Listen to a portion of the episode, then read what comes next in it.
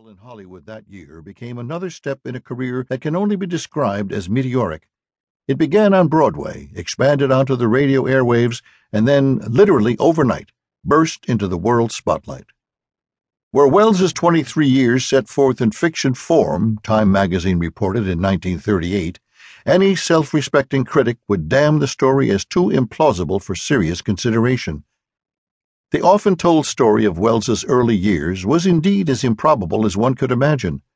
Born in 1915 in Kenosha, Wisconsin, George Orson Welles was labeled a marvel from the moment he could speak, a youthful prodigy who has been described over the decades with varying degrees of accuracy as being able to read at two, discuss world affairs at three, and write plays before he was nine. The word genius was whispered into my ear at an early age, the first thing I ever heard while I was still mewling in my crib, said Welles, so it never occurred to me that I wasn't until middle age. Welles's rapid progress was so impressive that it became an endless source of jokes, even among those closest to him.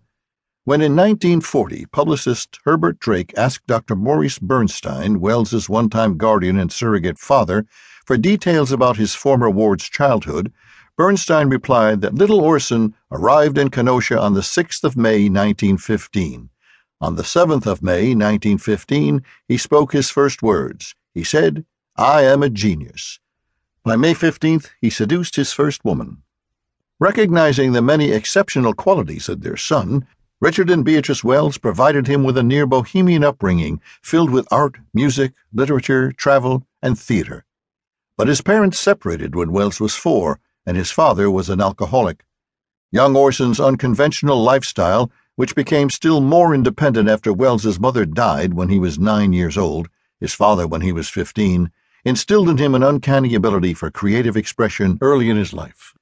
As a teenager, Welles had the stage presence and free spirited personality of an actor far beyond his years. While attending camp as a ten year old, Welles produced a stage adaptation of Dr. Jekyll and Mr. Hyde.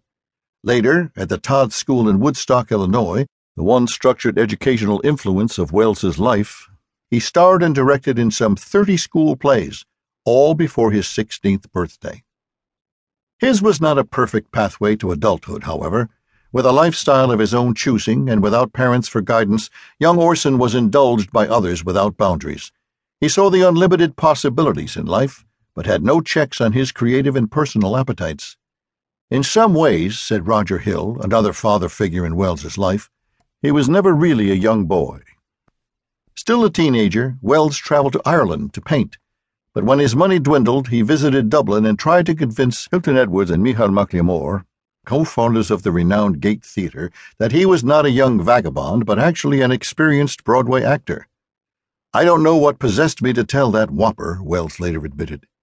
Neither Edwards nor MacLiammóir was duped but they both recognized Welles's potential. I saw this brilliant creature of 16 telling us he was 19 and had lots of experience. It was obvious to us he had none at all, said MacLiammóir. But he was more than brilliant, and we said we simply must use that boy. Welles was cast in Gate Productions, in his first role, top billed at 16, as a nobleman in the stage version of Leon Feuchtwanger's Jew Süss. Welles then performed roles in Hamlet, Death Takes a Holiday, and more productions at the Gate and other theatres in Dublin before moving on to further adventures. Two years later, Welles would himself direct Edwards and MacLiammóir in summer stock productions in Illinois. When Welles returned to the United States, he put his natural charm and commanding physical presence to good use. Welles advanced quickly.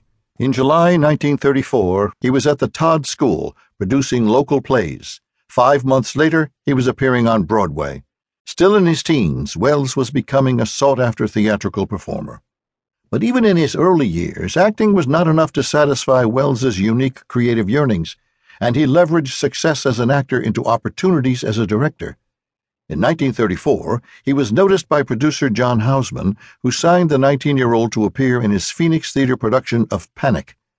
The play survived only three performances, but the Houseman Welles relationship continued in an alliance that was as professionally dynamic as it was emotionally explosive. On one day, Houseman and Welles would be praising each other and exchanging effusive messages, while on the next they would be embroiled in explosive arguments, including, later, one very public display in Hollywood that involved flaming projectiles.